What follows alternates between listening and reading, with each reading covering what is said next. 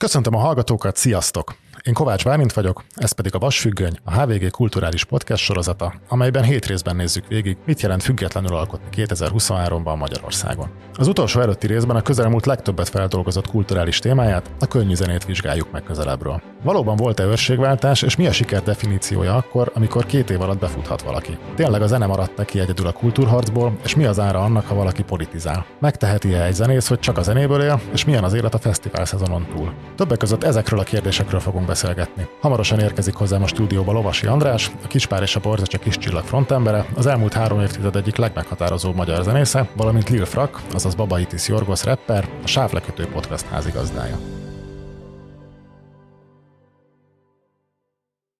Közeleg az év és a műsoraink őszi évadjainak a vége, éppen ezért elindult a HVG Podcastok 2023-as hallgatói kérdőíve. Akár rendszeresen, akár csak olykor-olykor hallgatja az adásainkat, számítunk a véleményére. Ha van 5-10 perce, kérjük, töltse ki a felmérést a műsor leírásában, és vegyen részt a tartalomfejlesztésben. Köszönjük! Üdvözlöm akkor a hallgatókat, és titeket is itt a stúdióban. Lovasi Andrást, akit a Kispár és a Borz nevű együttesről lehet, hogy egy-két ember már ismer, kis csillag és hasonló projektek, Bandi a hegyről, nem tudom, hogy kell-e hosszabb bemutatás illetve Babaitis Jorgoszt, akit viszont Lil Frak néven szokás ismerni, vagy esetleg a Sávlekötő című podcastből. Sziasztok! Sziasztok, és köszöntöm én is a hallgatókat, és aztán most te jössz. Igen, én is köszöntöm a hallgatókat, sziasztok, azaz hellóztok. Na hát a nehezén már túl is vagyunk. Igen. Ebben a műsorban mindig villámkérdésekkel szoktam kezdeni, úgyhogy nektek is bedobok három villámkérdést. Az első az az, hogy rögtön tisztázzuk itt a lényeget. Melyik az a kérdés, amit az újságíróktól a legjobban utáltok, amit sokszor megkérdeznek, és baromira nem szerettek rá válaszolni? Mi történik a backstage-ben valójában? Honnan a név? Melyik rosszabb?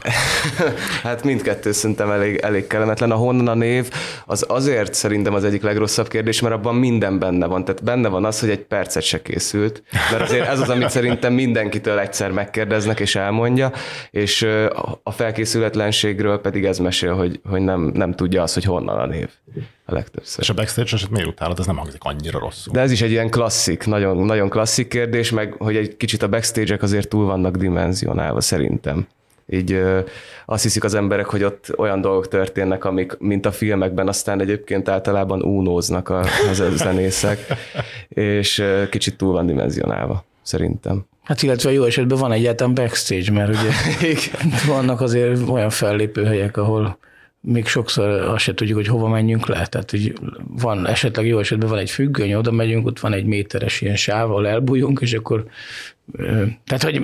És keresitek az unópaklit, hogy... Igen. ez, ez Na, szóval, hogy, hogy, nyilván ez, ez azért szerencsére most már a ritkább, de mondjuk a, a klasszikusabb, amikor én ugye belekerültem ebbe az egész dologba, és ez a 90-es évek eleje, amikor FIFA virág mindenki nyitott egy klubot, és, és elkezdett hirtelen ö, élő koncerteket szervezni, akkor azért nagyon meglepő szituációkban volt részük nekem a, a, ked, a kedvenc hogy mondom, utált kérdésem, ami állandóan visszatér, hogy melyiket szeretitek jobban, a kis koncert, kis klubkoncerteket, vagy a nagy, izé, ahol több ezer ember van, és akkor...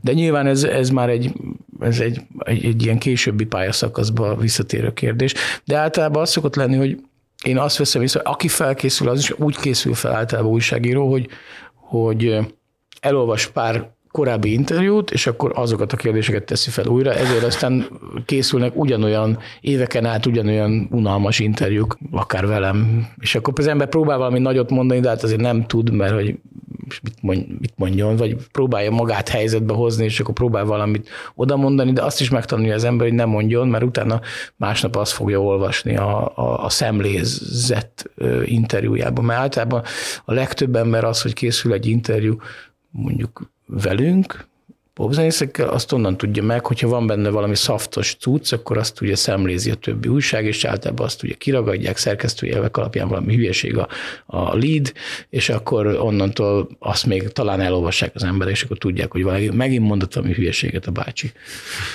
És tőled mikor kérdezték meg utoljára honnan a névkérdést a Kispár és a Borsz Hát nyilván ez, ez, ez egy, egy, egy karrier elején van ilyen mentőkérdés, ugyanúgy persze egy felkészületlen újságíró, akinek mondták, hogy menjen ki, de hát akkor még voltak egyetlen újságírók, ma már hát inkább hírgyártók vannak, vagy tehát egyetlen talán már abban az értelemben kritikáról, a mi műfajunkban kritikáról sem beszéltünk már gyakorlatilag, mióta azok a fórumok megszűntek, ahol először ugye nyomtatott sajtó, aztán utána később az online térben is voltak ilyen könnyűzenei fórumok. Ma már tulajdonképpen nagyon nehéz elkönteni egy PR cikket, meg egy, meg egy mondjuk egy lemezrecenziót. Második villámkérdés, ugye hasonló uh, lead alapján végigment a magyar sajtóban az Alatmai Cininek az a mondata, hogy egyébként nagyon szívesen vokálozna az ária mellett. Nem erre akarok rákérdezni, hanem Há, arra, hogy, hogy vokáloznátok az Alatmai Cini mellett. Nem.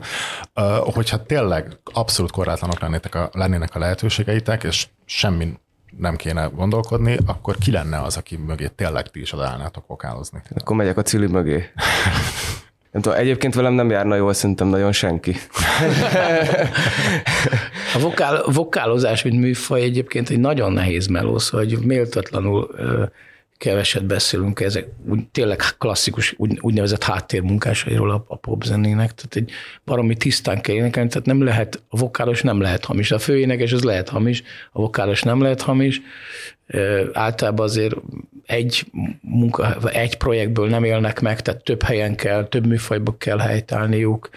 Közben nyilván arról álmodoznak, hogy lesz egy szólókarrierjük, de pont amiatt, hogy a legjobb éveiket általában ezzel az apró munkával töltik el, ezért az utána hiányozni fog az a 10-15 év, amit, amit vokálénekesként eltöltenek, és szóval, hogy nem egy, nem egy egyszerű kenyér, és nagyon ritka az a karrier, amikor aztán ugye, mint mondjuk Sheryl Crow, aki egy ilyen nagyon sokat megjárt vokálénekesnő volt, aztán egy, egy egyéni karrierbe kezd, de ahhoz általában azért kell egy olyan karakter. Például ő ugye az első közül való volt, aki, aki, aki önmagának írta a dalait. Tehát az a női karrierekben az most már teljesen általános, de azért mondjuk a 80-as, 90-es években ez volt a ritkább, hogy valakinek volt egy szerzői vénája, és az, ahhoz volt ereje is, hogy azt végigvigye, és egy hangfelvétel legyen belőle.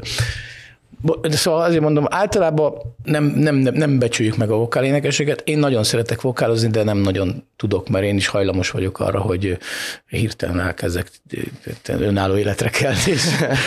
Mondjuk ezek nagy karriert futnak be a Youtube-on, amikor a, nem tudom, a falunapon a gyerekzenekar dobosa elkezd két lábgéppel nyomni, és most megjelenítések vannak, ez is egy karrier.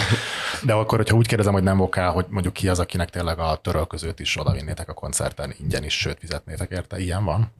Én, én nagyon szívesen izé, részt veszek ilyen tehát amikor, amikor koncertszervező voltam még, meg, meg még most is ugye belekerülök néha egy fesztivál szervező, a Fishing on Orphan, elő-elő fordul, hogy erősítő cipelek, vagy szóval, hogy ez nem, nem, nem büdös. Igen, egyébként pont így, akik abban a szcénában mozognak, mint én, mindig tudom, hogy a barátaim is, de közben nagyon durván tudok rajongani pár, párokért, és például nekem a, a Krúbi olyan, hogy, hogy nagyon-nagyon inspirált is, és, és bármikor segítek a koncertjén, meg amikor mondjuk egy napon vagyunk, akkor elmegyek és megnézem, és, és ott vagyok mondjuk az, azokon a koncerteken, amikor tudom, hogy egy napon vagyunk, úgyhogy ő például olyan. De, de szerintem jobban jár a jelenlegi vokalistáival, az biztos. Akik egyébként nekem is szoktak vokálozni, van egy-két, minden évben egy-két koncert, ahol ilyen nagy, nagy zenekarral játszom, játszom szólódalokat, és, és a két csaj, aki a Krubinál vokálozik, az olyankor eljön. Úgyhogy ilyen, vannak ilyen átfedések. Tehát akkor tulajdonképpen egy készfogásnyi távolságra vagy a sztártól. A sztártól, igen. Egyébként a Krubit én is nagyon bírom. Tehát, hogy, de mondjuk így pont eszembe jutott, hogy Ugye ez a mostani nagy hullámnak a, a nekem két kedvencem van közülük, az egyik a Krubi, a másik a Carson Komo, de nyilván ez azért is van, mert hogy tartalmilag ők a leginkább azok, akik, akiket ér, akik, akikkel tudok azonosulni, meg tudok menni vele. Ők talán azt mondom, hogy akkor úgy mondom, hogy talán számomra a legkevésbé kommerszek, vagy a leg, legnagyobb kockázat hm. az ő karrierjükben van eddig, úgy látom. Tehát számomra a legizgalmasabb az ő karrierjük, ahogy építik. És, de például pont eszembe jutott, hogy a Carson Komás fiúk is annak idején egyébként ródoltak. A, például a Qualitonsnak, meg tehát ezt mondom, hogy a Huni mesélte, akivel szintén szoktam muzsikálni. Én, én, én sorvégeket mondtam még az első Krúbi koncerten az instantba, de még nem is a Krúbinak, hanem a Gegének, aki fellépett előtte, és akkor ott szupportált, amit csak a, tudod, a rím, rímeket mondtam mindig csak. És az, az volt az első Krúbi koncert még az instantba, azt hiszem 18-ba, vagy 19-be. Akkor a bemutatásod az nem is volt teljes, mert az ember, aki felfedezte Krúbi. igen, igen, én, vagy, én vagyok a szála. És az ember, aki felfedezte Krúbi vokalistáit. Ez a Jálunk üres Krúbi mögött. Előttünk ott tulajdonképpen Krúbi. Ja, mi egy ilyen nagy, izé összefonódott ilyen mainstream sztárcsináló gépezet vagyunk. Na és a harmadik villámkérdés az egy fokkal azért már komolyabb. Mit jelent nektek akár emberileg, akár szakmailag a függetlenség vagy a szabadság? Nekem mit jelent? Hm, amúgy erre pont így nem tudnék egyből szerintem válaszolni, de az a fajta szabadság az, az nagyon jó, hogy, hogy játszok mindig. Egyébként benne van az, hogy ha miután elkezdesz zenélni, azt érzed, hogy már nem vagy szabad, mert már jön visszaigazolás folyamatosan, meg hogyha már készítesz egy második lemezt, akkor már mindig azt fogják figyelni, hogy milyen volt az első, és az, az első bemutatkozást azt, azt nem lehet megcsinálni kétszer szerintem. Ezt a szabadságot meg kell tartani, és én, én is például ezzel azért sokszor harcolok, de, de hogyha így azt nézem, hogy nekem mi a szabadság, az az, hogy egy játszótér a, a zene, és bármit megtehetek igazából, ebben bármit elmondhatok, és egy kötetlen sztori. És én, én, én ezt szeretem benne a legjobban. De ez tök érdekes, amit mondtál, úgy fogalmaztál, hogy már nincs meg az a szabadság, mert jönnek a visszajelzések. Ezt azért fejtsd ki, hogy ezt hogy érted. Igen. Hát szerintem akarva akaratlanul azért ezeket figyeljük. És én is mindig azt mondom, hogy ja, nem számít, meg ez, ez egy komment, és, és nem érdekel, de azért azért figyelem is, és néha bele gondolok abba, hogy, hogy ez vajon hatással volt rám. És szerintem e, ezeket, ezeket nehéz azért néha kezelni. És, és nagyon olyan világban élünk szerintem most, hogy, hogy vannak a social felületek, amik, amiken folyamatosan visszajelzéseket kapunk, akár ha most nem is csak a zenéről beszélünk, hanem az ott lévő jelenségeinkre, és mindenre jön egyből visszaigazolás. Bármit csinálunk, egy képet kirakunk, ez most nagyon boomerként hangzik, de hogy... Az én vagyok. Ja, ja, igen. Próbáltam fiatal ember. Ja, ja, ja, és én, én is mondom ezt, de, de szerintem ez most már nagyon durván hatással van az alkotásra is. Volt, volt olyan, amikor tetten érted magad, hogy basszus, ezt igazából azért csináltam, mert az a komment az annyira mélyre ment? Ha, ha nem is komment, de hogy mondjuk tudtam, hogy mondjuk az a dalom egyszer működött, amit már megírtam, és akkor oda nyúltam. Tehát, hogy tudtam, hogy az, az egyszer működött, és, és akkor igazából ugyanabban a tempóban, meg ugyanazokkal a megoldásokkal kezdtem el megírni, mert hogy az egyszer bejött. De aztán nyilván nem ment akkor át, mint az első, mert, mert az volt az eredeti. Szóval amúgy tényleg az a legjobb, hogyha ha egy játék az egész, és ezt nem szabad szerintem elengedni. És amikor ez volt, azt uh, utólag szégyelted, vagy, vagy azért annyira nem volt súlyos az ügy? Hát azért annyira nem volt súlyos, nem, nem szégyeltem, de, de hogy így megfogalmazódott bennem, hogy így fölösleges megfelelni. Ezt tudnék kapcsolni, de inkább először személyes dolgomat mesélem el, hogy én valójában először azért akartam tanár lenni, sok opció közül gyerekkoromban, mert mert nagyon visszajogtatott engem az, hogy apukám meg anyukám azok, tudom én, egy egész évben csak kétszer, két hétig tudtak szabadságra menni, és gondoltam, hogy hát van ez a menekülő útvonal, ez a tanár, ez, ez, ez úgy tűnik, hogy velünk együtt szabadságra megy. Most már tudom, hogy azért nem teljesen így van, de hát ez úgy tűnt akkor, hogy akkor legalább a nyár az szabad lesz. És hát egy, nekem ez az egész felnőttek világába való beilleszkedés, ez rettetesen rémisztő volt annak idején, és aztán még jött ez a, tehát én, én mindig ilyen lógós munkahelyeim voltak, meg ugye főiskolás voltam, és jött, jött ez a popzenélés, direkt nem mondok altert, meg izét, de hogy, és ennek, az, ennek egy olyan szénája, amelyik akkor teljes, tényleg teljesen anarchikus volt és szabad. Nyilván nem, nem a mainstream popzene volt. És akkor aztán velem elszaladtak a lovak. Tehát tulajdonképpen én nekem nincs, fő, nem, nincs főnököm 10, 19-20 éves korom óta. És hát nekem bizonyos értelemben ez egy ilyen, ez eléggé prózai módon ez a szabadság. Az, az alap. Tehát, hogy ebben már nem nagyon tudok változni, és nem is akarok, akarok változni, tehát nem, szeretnék elmenni sehova dolgozni, nem is váltam be sehol, ahol nagyon szigorú szabályrendszerek voltak általában, azonnal kimozogtam magamat belőle, és, és nyilván van egy csomó minden, amit, amit figyelembe kell vennem, tehát úgymond profiként kell viselkednem, tehát nem szarhatok oda arra az asztalra, eszek, meg ilyenek, tudod, vannak ilyen dolgok, bár mondjuk néha még az sártana, de, de, de hogy most már erre a kis időre nem akarok megváltozni ilyen szempontból, és, és közben pedig egy olyan társadalomban élünk, ahol egyre inkább és ebbe az online közeg is belejátszik, hogy egyre inkább érezhetők mindenféle direkt és áttételes kényszerek. Jobb lesz neked, hogyha így csinálod, de hát ne, ne felejtsük el, hogy az a fajta ilyen feudális berendezkedés, amire felé az állam, hogy ez maga a kényszerhelyzetek tömege, sokasága.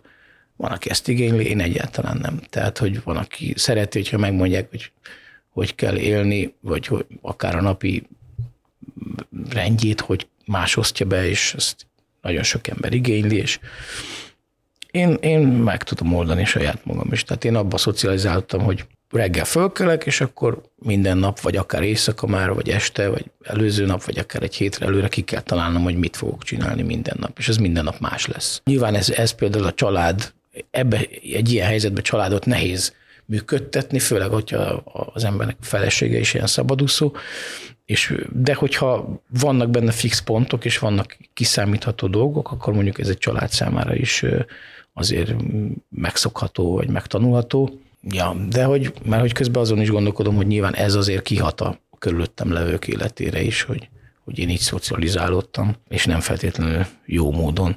Na, de hogy, hogy, hogy visszacsatoljak az online térről, meg egyáltalán a, a zene mondjuk úgy, hogy közönséghez való eljuttatás ennek a szabályai, azok mindenképpen régen is kényszereket eredményeztek a pop bizniszbe, és most is kényszereket eredményeznek.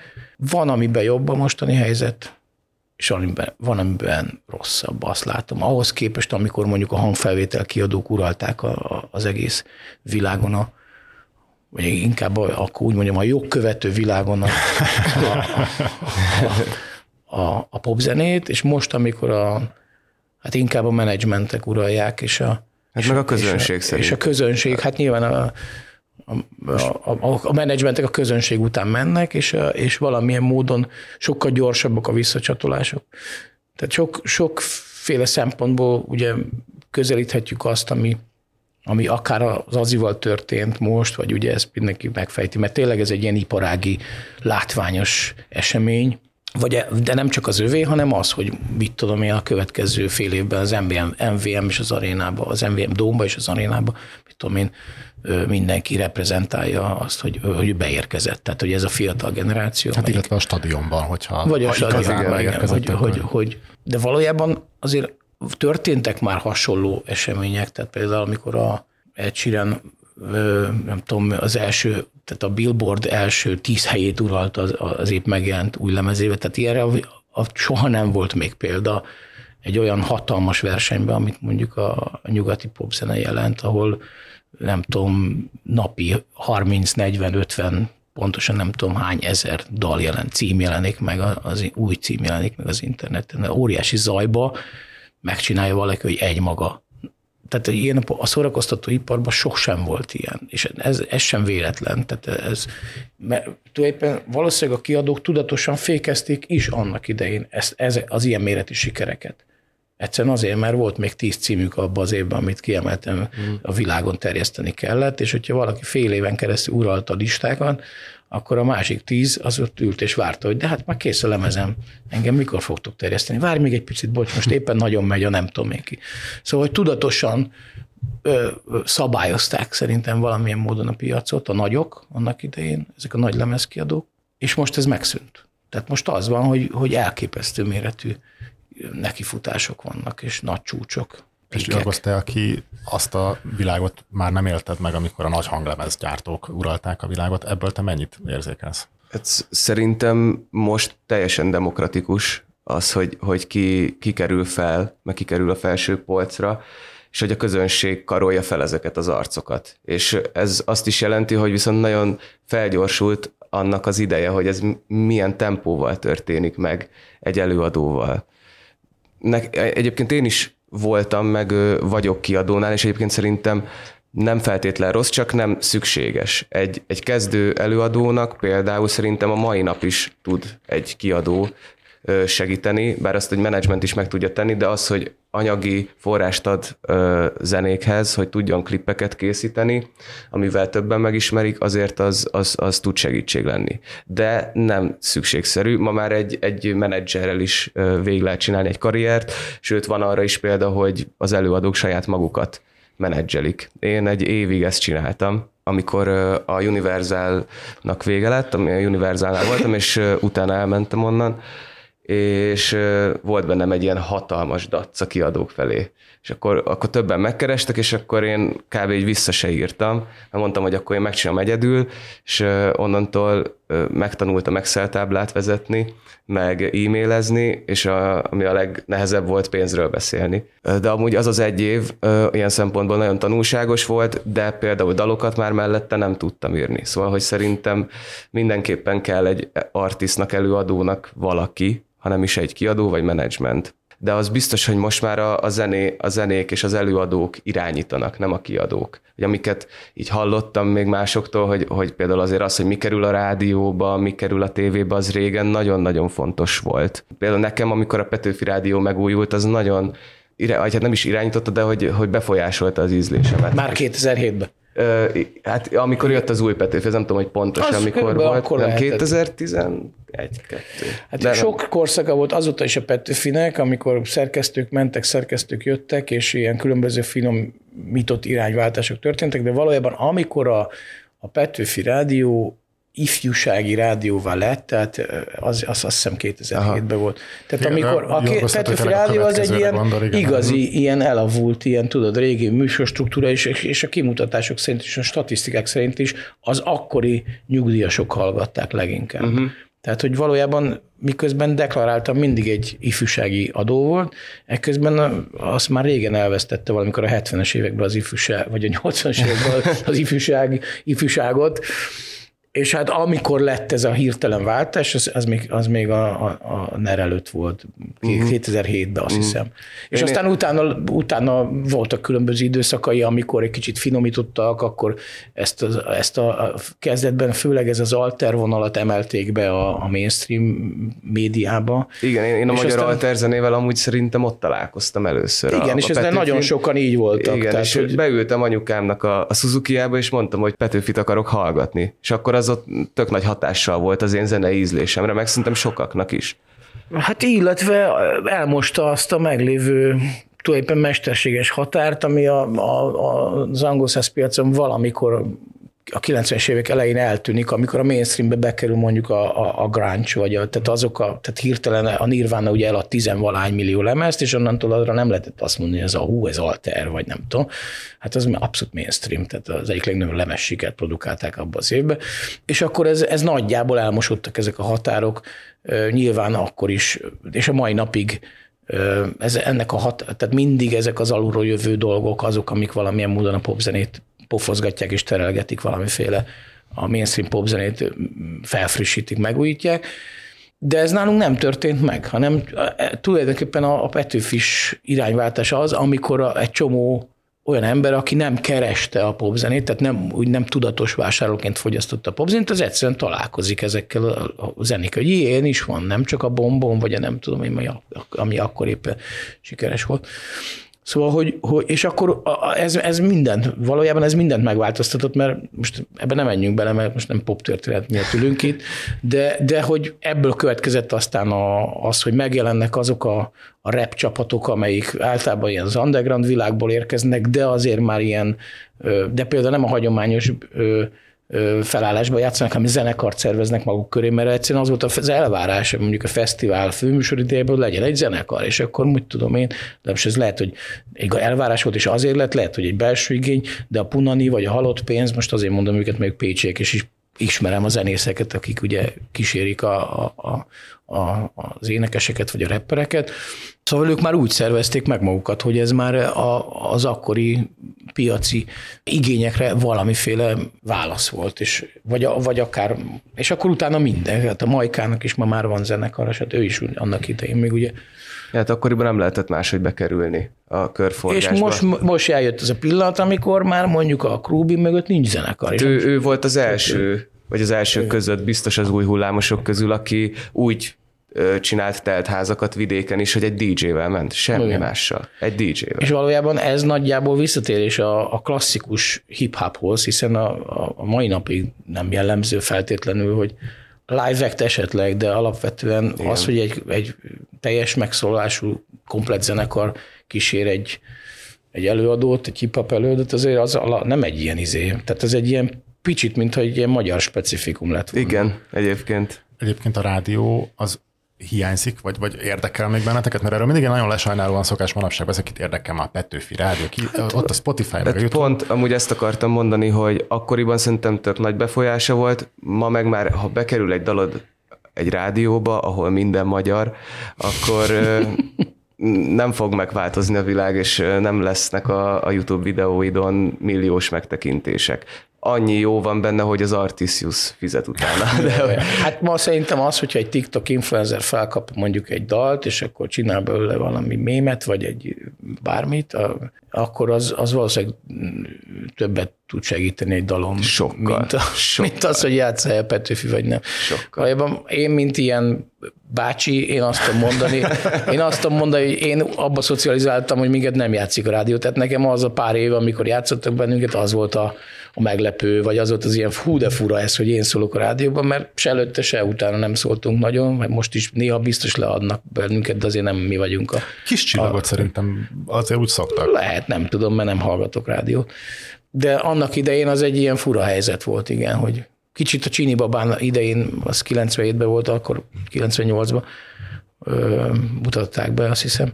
Szóval akkor volt egy ilyen lehet, 97-ben, látod, nem tudom. Szóval akkor az, az furcsa volt, hogy akkor éltük át azt, hogy hú, megálltunk a benzinkutnál tankolni, és akkor szólt a tudod, ott a benzinkút hangszórójában a Danubius rádió, és akkor ott szól, vagy, vagy valami, és akkor ott leadtak. És annak leadtak. akkor ti éreztétek a hatását, vagy akkor már inkább az, hogy a rádió ment utánatok? Hát valójában nem, igen, az a rádió ment utánunk, és aztán abból se lett egy ilyen mainstream sláger, tehát inkább a csínyban, mikor már a film sikeres lett, inkább ezzel harangozták be, mert ez egy ilyen fura, ilyen a, a, izé, szóval ilyen fura tüske volt a, tehát ez tényleg ilyen hülyén szól, meg így ordít egy bácsi, ilyen hülye hangon. Szóval, hogy az valószínűleg egy felkiáltójel volt a film elé. És amikor a film már befutott, akkor inkább a, a, a, a jobban megformált, kommerszebb dalokat játszották szerintem. Már hogy amiket úgy készítettek, azt hiszem, hogy az Ávodi Gabék csinálták a többit, már ők hangszerelték, ami ilyen rádióbarátabb volt, na, akkor úgy mondom. Szóval.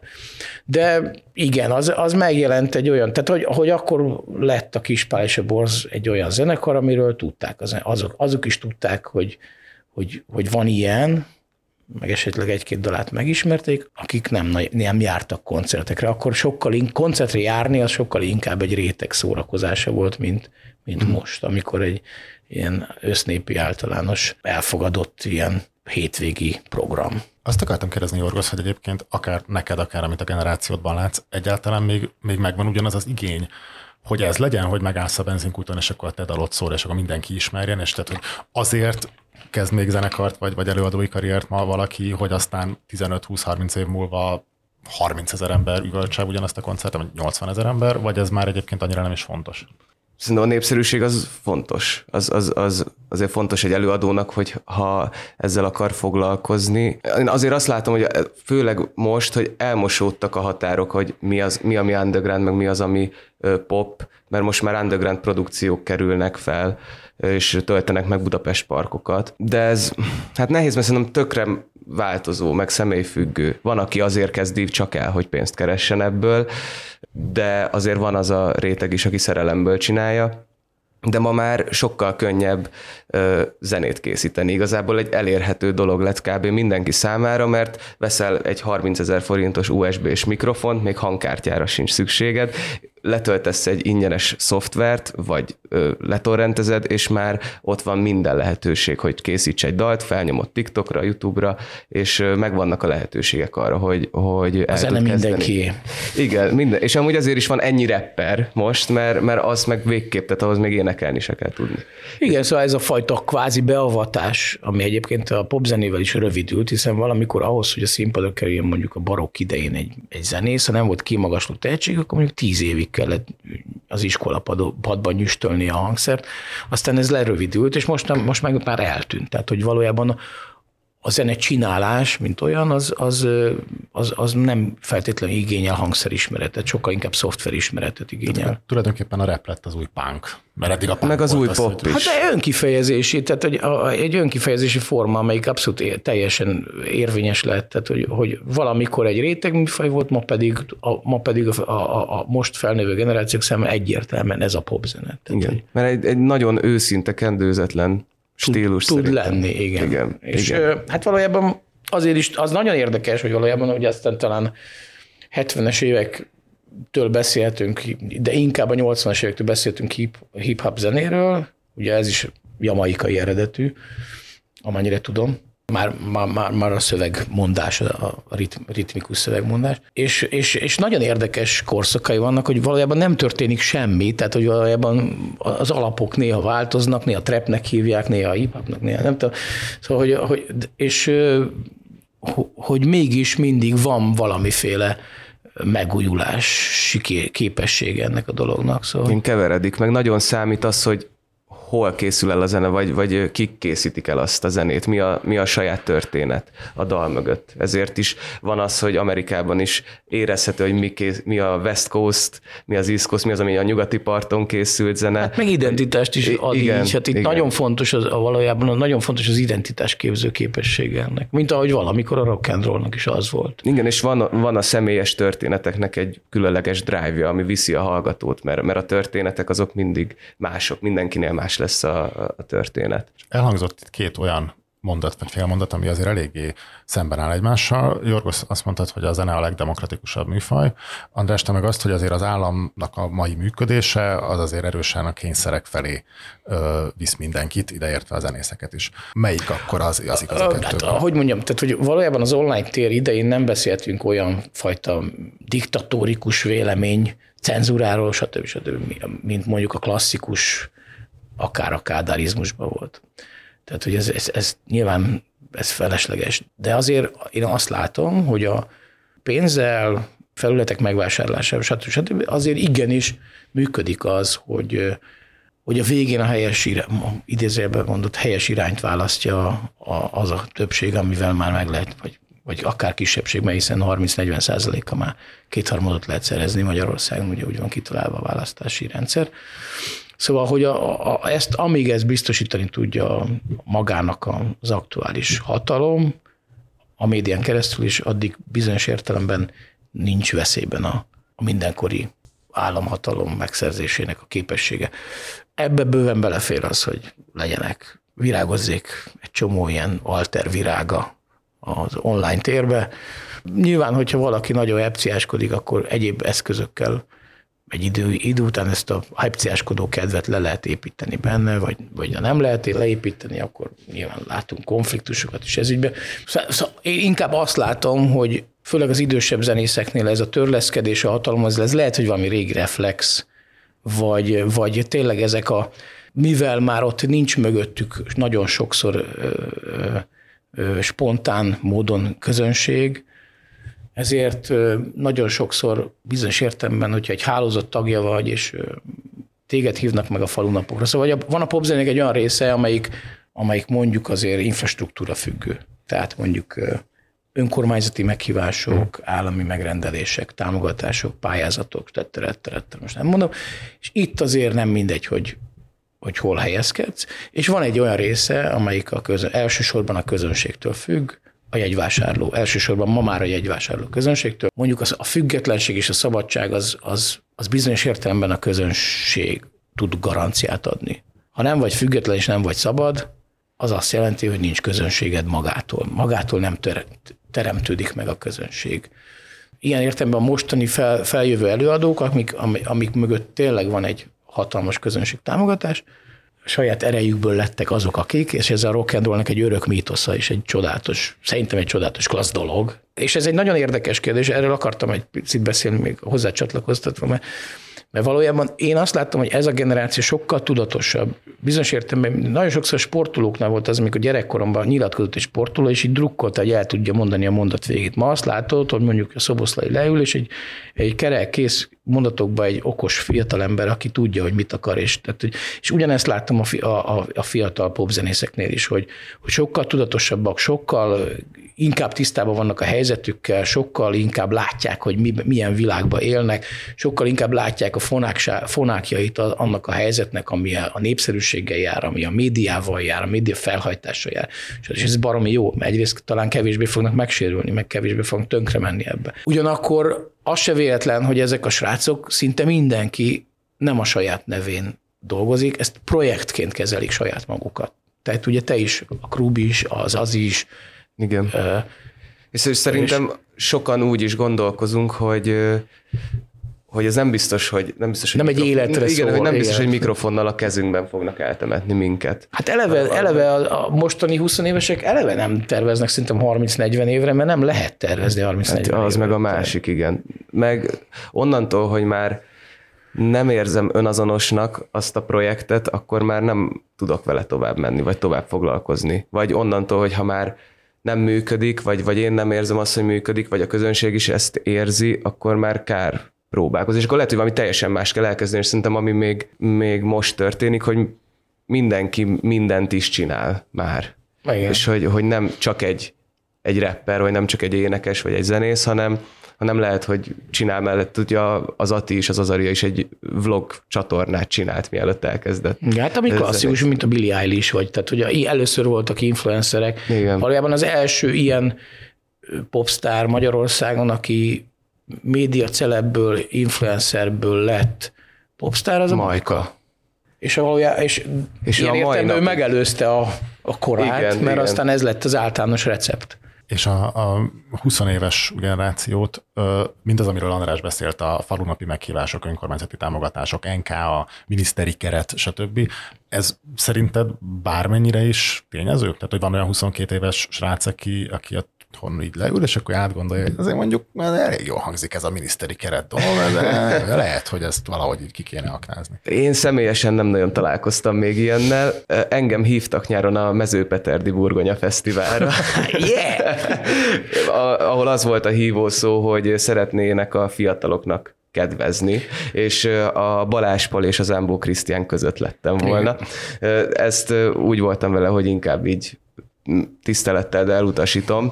Szóval amúgy van nyitás, meg, meg keresik, meg próbálkoznak a fiatalok felé is, és egyébként van egy olyan ö, szcéna, aki ezeket vállalja, vagy, vagy beadja inkább. De, de... Meg erre van egy iparág, amelyik ezzel foglalkozik, tehát vannak, vannak ezek a, a, vannak olyan előadók, akik kifejezetten a, a, a profiljukat erre építik. Tehát ugye a fellépések 90%-a az ilyesmi. Hát vagy, vagy, vagy diszkó és ez. Igen. Mert, vagy, mert, hogy egyébként, de ez, ezért nem... ez a modell, ezt tűnik el. De valójában ezt inkább úgy kell elképzelni, hogy mondok egy példát, van egy átlagos mezőváros, mondjuk 20 ezer lakossal, és azt mondják, hogy akkor csinálunk egy valamilyen a város hagyományaihoz köthető gasztronómiai bigyóra egy ilyen rend, ingyenes rendezvényt az embereknek a lakosságnak. És akkor azt mondják, hogy van erre ennyi keret. És akkor erre szokott inkább jönni ö, valamiféle elvárás megyei szinten, nem tudom pontosan milyen szinten, ezt azért tudom, azért ismerek pár népművelés szervezőt, hogy mondjuk ezt és ezt erről a listáról választhatok. Mondjuk ezt kell, ezeket kell meghívni. És akkor marad azért egy-két-három millió forint, nem tudom pontosan a keretből, miután ezeket meghívták, a szokásos, mert ezeket szeretik az emberek, meg azért ők megbízhatóak, meg mit tudom én, és nem feltétlenül rossz produkciókról van szó. És akkor a maradék az, amire, amire ott lehet pályázni, és nyilván itt már nagyobb nevek nem jöhetnek szóba, jönnek a helyi kizzenekarok, vagy, a, vagy egy olyan feltörekvő produkció, amelyik mondjuk ö, még megvehető, de még, aktu, de még izgalmas és aktuális. Tehát a jó ízlésű népművel azért mindig talál ilyeneket.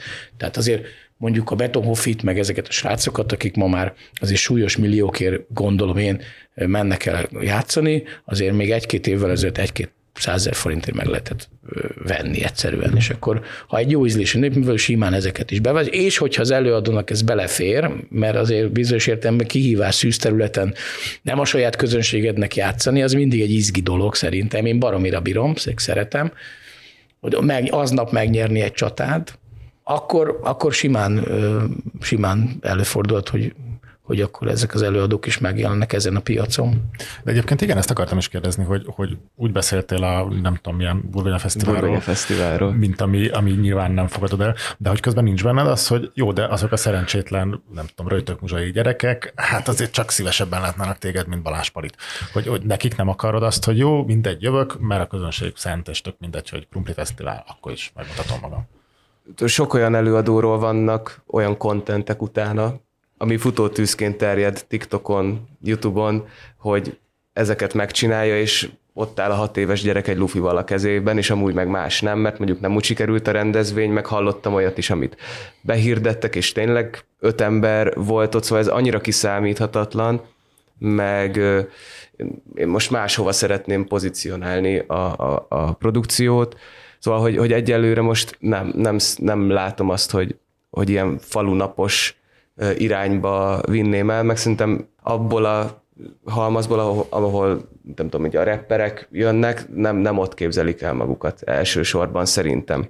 Közben hogy én is szeretem az ilyen csatákat, meg a meccseket, én is szeretem az idegen közönséget, de nem, nem feltétlen erre vágyom, meg főleg a, nem tudom, a Balázs vagy Zámbó Krisztián hármas, az annyira idegennek éreztem, hogy, hogy hogy nem, egyszerűen nem tudtam elképzelni magamat ott, azt meg végképp nem szerettem volna, hogy, hogy utána TikTokon e, terjedjen a videó, ahogy eszi a lángost a nagymama, miközben én reppelek. És az, az nem, nem, nem tesz jót egy imidzsnek szerintem, meg, meg abban a helyzetben lehet, hogy elszórakozom, vagy, vagy vicceskedek, meg amúgy még lehet, hogy valamennyire jól is érzem magam, de, de a végén lehet, hogy az a, úgy jövök le, hogy azért ez nem biztos, hogy megérte. Ez elhangzott, hogy, hogy most már nagyon sokan mindenféle csinálnak, és hát ti is, András, te is belekóstoltál a színházba, a Semmi konferenciával, neked is ott a podcast, de hát nem vagytok egyedül, tényleg mindenki mindent csinál. Ennek van köze a pénzhez? Tehát ahhoz, hogy, hogy egyszer meg kell élni valamiből?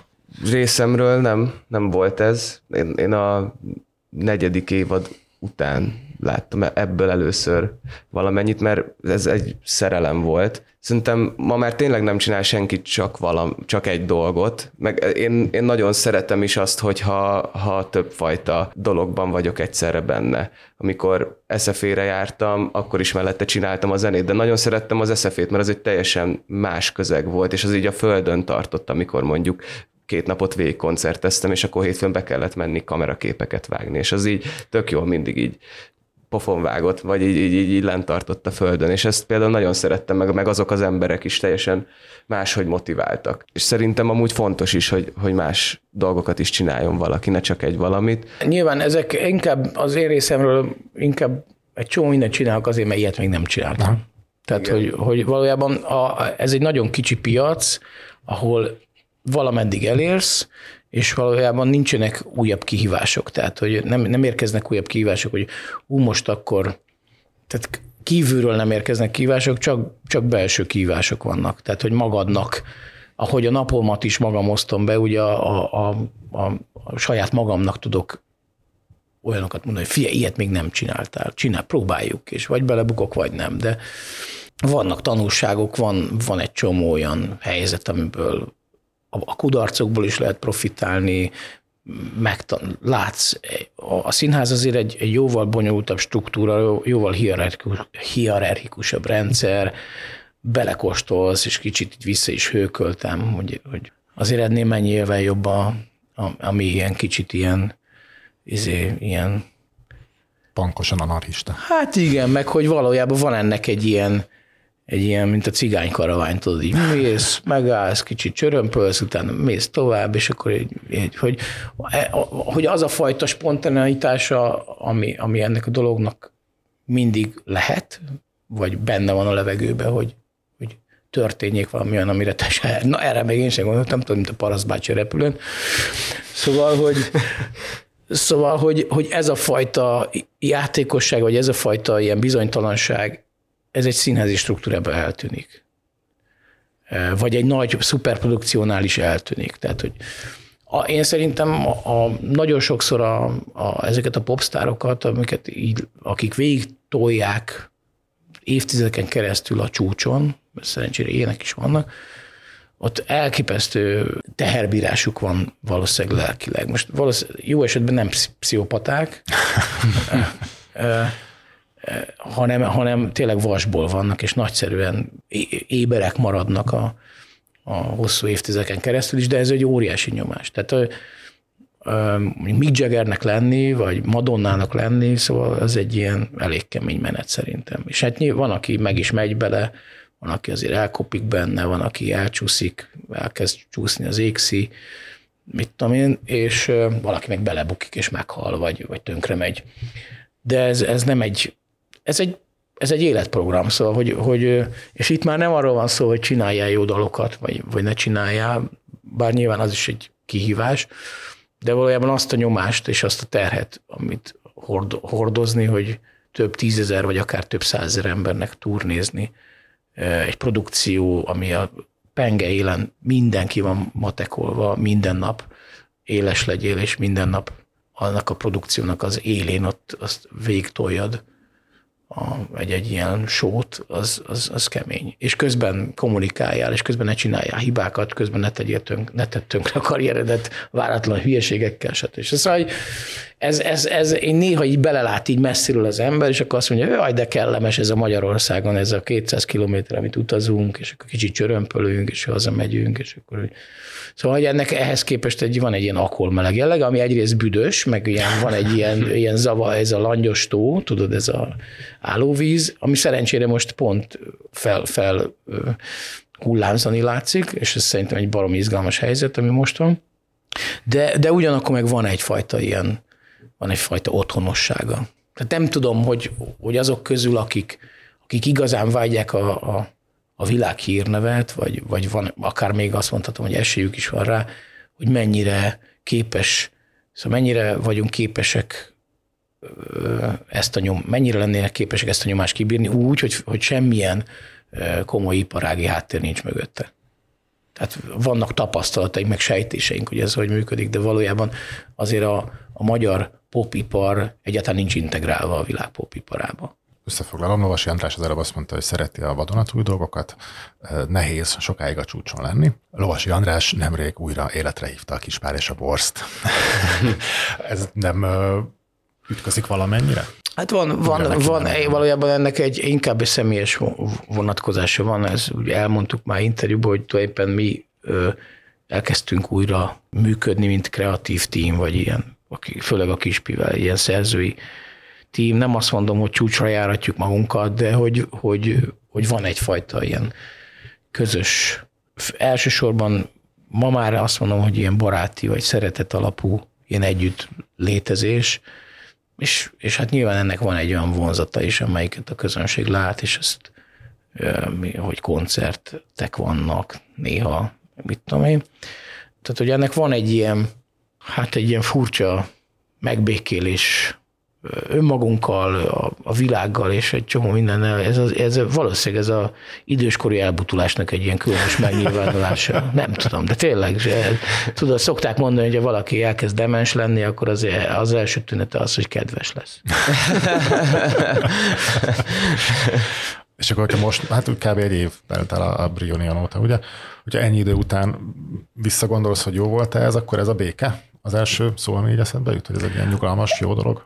Hát valamilyen módon az, hogy az ember kibékül a önmagával, meg a, meg a mi lett volna, ha, meg ezekkel a kérdésekkel, és még akár választ is kap rá, és, és kreatív választ tud adni magának is. Tehát nekünk azért van egy ilyen nemzedéki szembenézés sünk is, tehát miközben a fiatalok éppen azzal kínlódnak, hogy, hogy meghatározzák magukat, és hogy ekközben mi azzal kilódunk, hogy mi, mi, mi egy olyan zenekar vagyunk, amelyik játszott a Fidesz rendszer nyitó és rendszer záró házi buliám, ez a generáció uralja most az országot, és egy csomó olyan idea volt a fejünkben, amikor mi elindultunk, ami ma már hát inkább déli bábnak tűnik, mint, mint megvalósítható reális világnak, hogy milyen világban szeretnénk élni. Ugye mi, a, mi egy ilyen rendszerváltó izé, álmodozó generáció vagyunk, tehát hogy mi azt hittük, hogy most már minden baromi jó lesz, és nem tudom. Tehát volt egy olyan pozitív lendülete annak a 90-es évek elejének, ami, ami aztán a, talán már 94-5-ben kezdett így le, le, lelassulni, aztán később teljesen eltűnt, de most arra lett belőle egy, egy baromi cinikus, fura technokrata ilyen rendszer, amelyik, amelyik nem ismer se Isten, se embert. Tehát, hogy és, hát, és ezek az emberek, ezek a mi, ott, ott sétáltunk közöttük, és hogy, hogy mondjam, szóval közülünk valók. és hát ugye ez, ez egy nagyon fura helyzet, és én valójában a, bizonyos értelemben a, a, a, az, az új kispál lemez dalai is, vagy én is, amiket sokszor, amiket írok, akár egyedül, azok is arról szólnak mostanában, hogy ez a találkozás egy fiatalemberrel, ugye a Karinti igen, novella. Igen. Tehát, hogy, hogy basszus, ne felejtsük el már, hogy honnan jöttünk, és, és mit akartunk, és hogy mi lett belőlünk. És nyilván ennek van egy ilyen zenekari vonzata is, hogy mi ezt meg tudtuk magunkkal beszélni, meg tudtuk magunkkal, tehát szembe tudunk nézni magunkkal, azt nem tudom, nem tudom, ez mennyit kell hazudni, vagy mennyire kell a tükröt elhomályosítani, de, de nyilván, hogyha egyáltalán már tudok erről beszélni, már az azt jelenti, hogy, hogy van, van a szembenézésre van hajlandóság és lehet, hogy ezt nem kéne összehasonlítani, összehasonlítani nem is fogom, de hogy valamilyen hasonló mégiscsak neked is megvan, Jorgos, ugye te a SFE elfoglalásakor ott álltál az őrségben, az erkélyen nevezik. Én is ott álltam. Igen, akkor ráadásul. de hogy Jorgos ugye ráadásul akkor ja, konkrétan ja. hallgatója is volt az egyetemnek. Ez neked mennyire lett egy ilyen meghatározó élményed? Gondolok itt akár a kreativitásodra, tehát hogy, hogy felhasználod azt a dühöt, ami, ami feltételezem, hogy volt benned akkor, vagy van ennek egy ilyen identitásképző ereje, tehát hogy, hogy, hogy csapódott ez le benned három év után? Hát én emlékszem, hogy volt olyan, hogy stúdióból mentem vissza az egyetemre, egyetemet foglalni, hogy ott aludjunk, meg őrséget állni. A magába a, a zenei karakteremmel nem akartam összekapcsolni. Tehát a, a, socialben, meg a, a Facebookomon, Instagramomon egyébként ott kommunikáltam róla, meg ott beszéltem is erről. Azon is gondolkoztam, hogy esetleg mondjuk dalt írni, vagy hasonló, de, de inkább próbálok magamra úgy gondolni, mint egy előadó és nem aktivista, és, és azért ott a, a zenei perszónámat azt nem akartam ezzel összekeverni. Viszont, mint egyetem foglaló, aktívan ott voltam a, a végéig, tüntetést is szerveztem, szabadságtérre, hát nagyon szürreális volt, és egyébként elképesztően dühítő.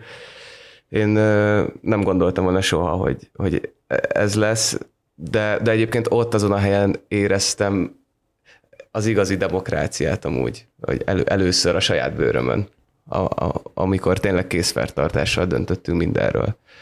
Az, az, az nagyon érdekes volt. Lehet, hogy ezt 25 év múlva kéne kérdeznem, de hogy, hogy meghatározó élmény ez neked? Olyan szempontból meghatározó, hogy én azóta egy fokkal a politikusabb lettem. Tehát egy, egyre kevésbé kezd érdekelni ez az egész, ami, ami tök szarú hangzik, csak hogy annyiszor próbálkoztam, meg a gimis időszakom alatt is jártam ki, meg ott voltunk a, a Kunigundánál, amikor lefújtak minket. És, tehát, a közmédia székháznál csak a... Ja, igen, igen, igen, a közmédia székháznál.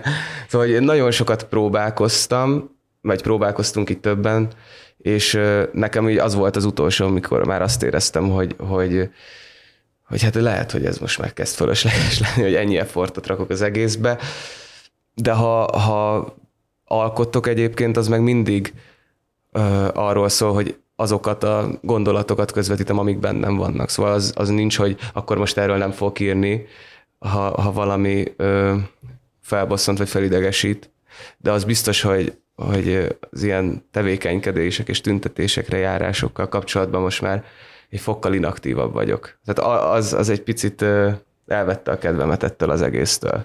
Mert ott, ott tényleg hónapokon keresztül csináltuk ezt az egészet, és ott belül, de szerintem kívül is az volt érezhető, hogy ennek lehet hatása, vagy lehet eredménye, mert nem csak az egyetemisták, hanem tényleg egy egész szakma állt akkor oda. De hát nem, nem, nem kellett. Akkor ez egy kudarc tulajdonképpen? Kudarc elmében? Nekem személyesen igen, igen. Mert ott nekem onnantól az egyetemi éveim sem lettek olyanok már, mert jó, átmenekítettük a, a diplománkat, meg, meg volt hely, ahol tudtunk tanulni, de hát nekünk ott abban a helyzetben egy felszerelt stúdióra lett volna szükségünk ahhoz, hogy tudjunk fejlődni. És nem mindig volt erre lehetőség, meg nyilván önszerveződő volt az egész. És azért az nem tud olyan simulékony lenni amikor gimis voltam, akkor azt mondták, hogy ezek lesznek a legszebb éveid, és akkor vágókép Covid, egyetemfoglalás, diplomamentés. Narrátor nem úgy lett. igen, igen. Szóval nekem egy kicsit kudarc élmény így a végére. Olyan szempontból viszont sokat tanultam, mert tanultam arról, hogy hogyan kell egy tüntetést szervezni, meg hogy hogyan működne egy demokratikus társaság. Ilyen szempontból ez egy tapasztalat volt. András, te eljutottál ide, mert azért ugye 87-ben kezdtétek, mondtad a Fidesz nyitó rendezvényeket, de azért még egy-két éve is megszólaltál politikailag, ugye mondjuk a győri polgármester ügyében, bár ott elmondtad, hogy személyes barátságról van szó, de hát azért akkor is az egy fideszes politikus. Most hogy vagy? Tehát, hát az egy inkább egy ilyen alapvetően az egy ilyen ellenzéki tónusba szólaltam meg általában, hogyha közéleti kérdésében megnyilvánultam, nyilván ez egy ilyen rendhagyó helyzet volt, de mindegy. Amennyire tudom, kerülöm, nem látom túl sok értelmét a nagy megmondásnak. Ja, úgy érted, nem. hogyha kiállnál, és mit tudom én mondjuk, mint Nagy Ervin, hogy csak ennek a podcastnak a vendégei Igen. közül válogassak, és, és, és mondanád, és erővel mondanád, és, és keményen. az Ervin is inkább a, a pedagógus tüntetések, vagy a pedagógus sok vegzálásának kapcsán Igen. Ö, került reflektorfénybe újra és újra ő sem, tehát nyilván olyan dolgok mellé tud beállni, ami teljes merszélességgel magáinak érez. És neked most nincs olyan? Hát én is felléptem a, a pedagógus tüntetésen, meg itt, nem, kicsit úgy vagyok vele, hogy inkább ezt a megmondó részt nem akarom. Tehát, hogy valószínűleg inkább az ember csináljon dolgokat csöndbe, támogasson ezt, azt segítse ezt, azt, tehát szerintem az fontosabb most, mint, mint hőzöngeni, meg valahogy egy ilyen légüres térbe érzem magam, tehát ebből a szempontból. Tehát nem. Nyilván a, van egyfajta komoly szkepszis a, a, az ellenzékkel kapcsolatban is, ugye hát ez egy ilyen értelmiség fanyalgásnak mondhatnám, de az, hogy újra elmondani, hogy ez a rendszer valójában huha, milyen csúnya, ez szerintem unalmas. És mindkettőtöktől kérdezem, hogy a hallgatóitok, rajongóitok várnak ilyet? Mármint azt, hogy, hogy kiálljatok és ott legyetek és mondjátok, vagy esetleg épp azt várják, hogy, hogy nem, mert azért megosztó. És... Hát, bocsánat, mondjad.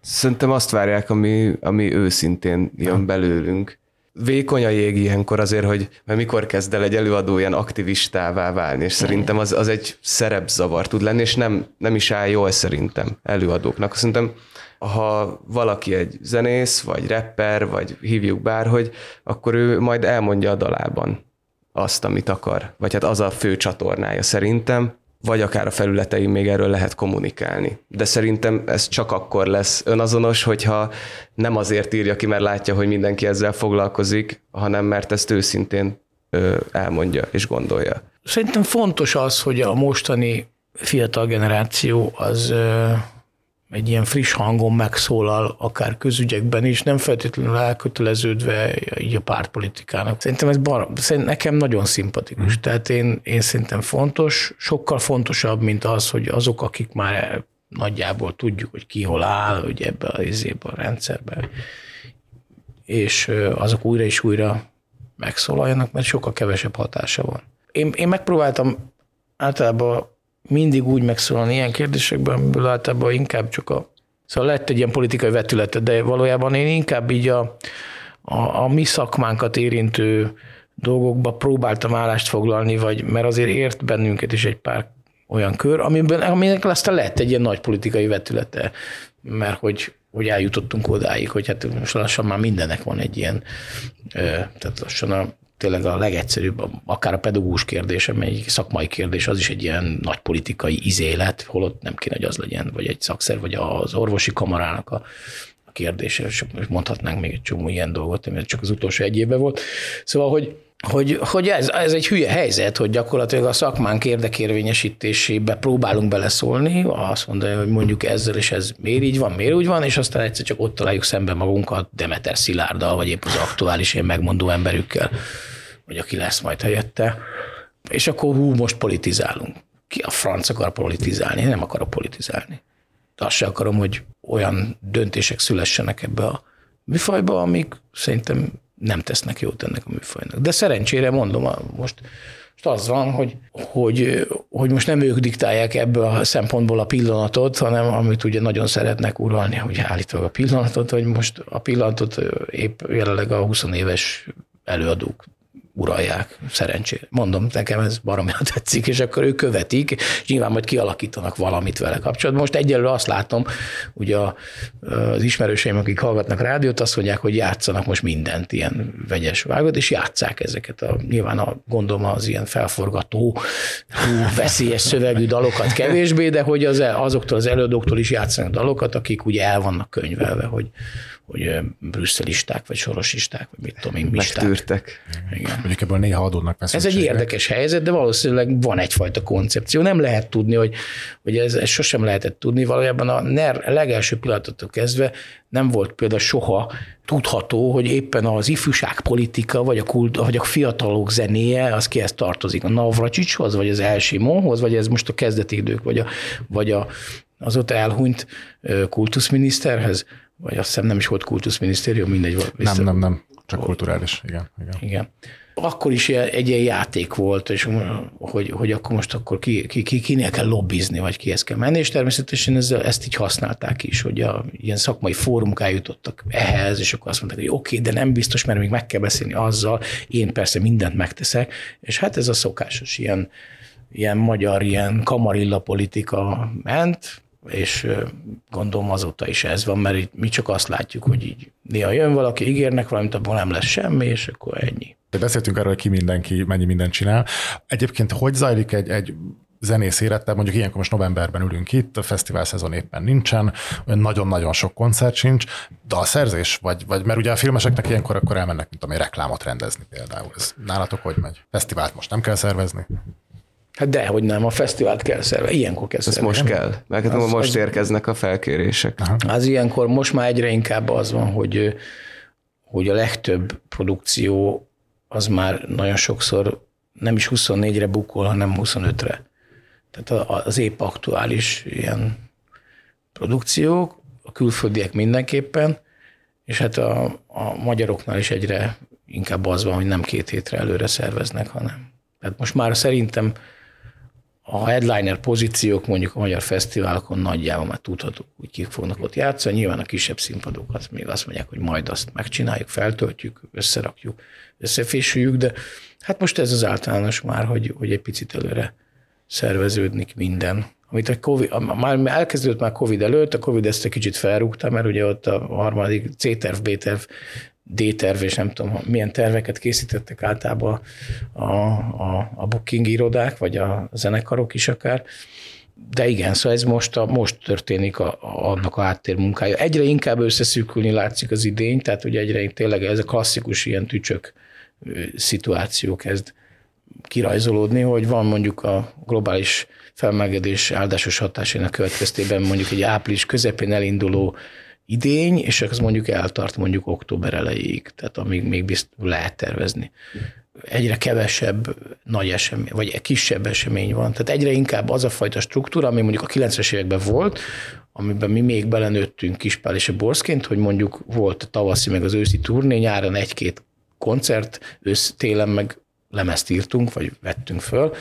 Ez nagyjából megszűnt. Tehát, hogy tényleg ez a, ez a, ez a hosszú nyári időszak az, amikor a fellépések jó része realizálódik. Én, én játszom ilyenkor is, tehát hogy, hogy mi, mi játszunk azért, főleg művöldési házakban itt-ott, de azt látom, hogy van, akit például teljesen leáll, és akkor ilyenkor nem csinál semmit. Hát azért most egy fokkal nyugalmasabb az élet, még ilyen egy-két ilyen egyetemi buli van ilyenkor, meg még gólyabál, amikre el lehet menni játszani, meg még egy karácsonyi koncert, szóval azért egy-kettőre még kell készülni, amik ilyen spécik, de amúgy ez a dalszerzősebb időszak most jelenleg, meg a nyugisabb, meg a költözősebb, meg a megpróbálok újra edzeni időszak. Hú, az időszak az nálam 8 évet. Igen, minden ősszel újra próbálom, de hogy egy fokkal azért pihentetőbb, meg gondolkozósabb. Úgyhogy ami egyébként jó is, most azért nekem ez volt az első erősebb nyaram, és, és azért erre most már szükség volt. A beszélgetés elején a szabadság kapcsán már tulajdonképpen félig meddig talán válaszoltatok az utolsó kérdésemre, de ezen kívül mi az, ami, ami miatt azt érzitek, amennyiben azt érzitek, hogy az a zene azért ez egy olyan dolog, amit úgy, úgy igazából baromira megéri csinálni, és nem nagyon tudtok, ha nem tudtok jobbat kitalálni ennél. Hát igen, tulajdonképpen ezt már nagyjából megválaszoltuk neked a, az elején, amikor a szabadság fokainkat firtattad. Amikor én elkezdtem ezt az egészet, akkor arra emlékszem, hogy akivel beszéltem, ilyen társművészetekkel, költőkkel, írókkal, mindenki baromira irigyelte azt a fajta közvetlen, egyből visszacsatoló helyzetet, amit egy, egy koncert tud. Tehát, hogy ott helyben igazságot szól, kapsz. Tehát, hogy ítélt felőled a közönség. Ezt, ezt, ezt tulajdonképpen talán ez a, ez a legklasszabb benne. Hogy ott helyben történik valami, ami, ami soha többet úgy nem tud megtörténni, jó esetben nem, és, és hogyha az jól sikerül, akkor, akkor az tényleg úgy megemeli az embert, hogy tényleg napokig úgy érzi, hogy hüde jó vagyok, hüde jó vagyok. És, és hogyha meg rosszul sikerül, akkor meg azt mondja, hogy itt, itt az idő elgondolkodni, és itt az idő összeszedni magad, és itt az idő, nem tudom, újra bútolni, meg, meg meg tudom, szóval, hogy komoly, komoly hullámvölgyeket is okoz, de, de ez a fajta visszacsatolás, ami nálunk sokkal kvalitásosabb művészeknél sokszor nem adatik meg, ez, ez szerintem egy nagyon nagy ereje ennek a műfajnak. Én, én azért szeretem nagyon, mert a barátaimmal zenélek, és ez olyan, mintha sose dolgoznék igazából, mert igazából nincsenek rossz élmények közösségileg, és az, hogy a barátaimmal tudom ezt végigcsinálni, meg a barátaimmal is kezdtem, ez egy nagyon fontos dolog nekem, és ja. Hát nagyon szépen köszönöm, Lil Frak, Valasi András, hogy itt voltatok. Köszönjük. Köszönjük szépen. Köszönöm a figyelmet a hallgatóknak is. A vasfüggöny hamarosan a végéhez ér, iratkozzatok fel a műsor csatornájára, és ha eddig nem tettétek, zárkózzatok fel az eddigi epizódokkal, aztán ne felejtsétek el követni a HVG többi podcastjét is. Én Kovács Bálint vagyok, viszont hallásra.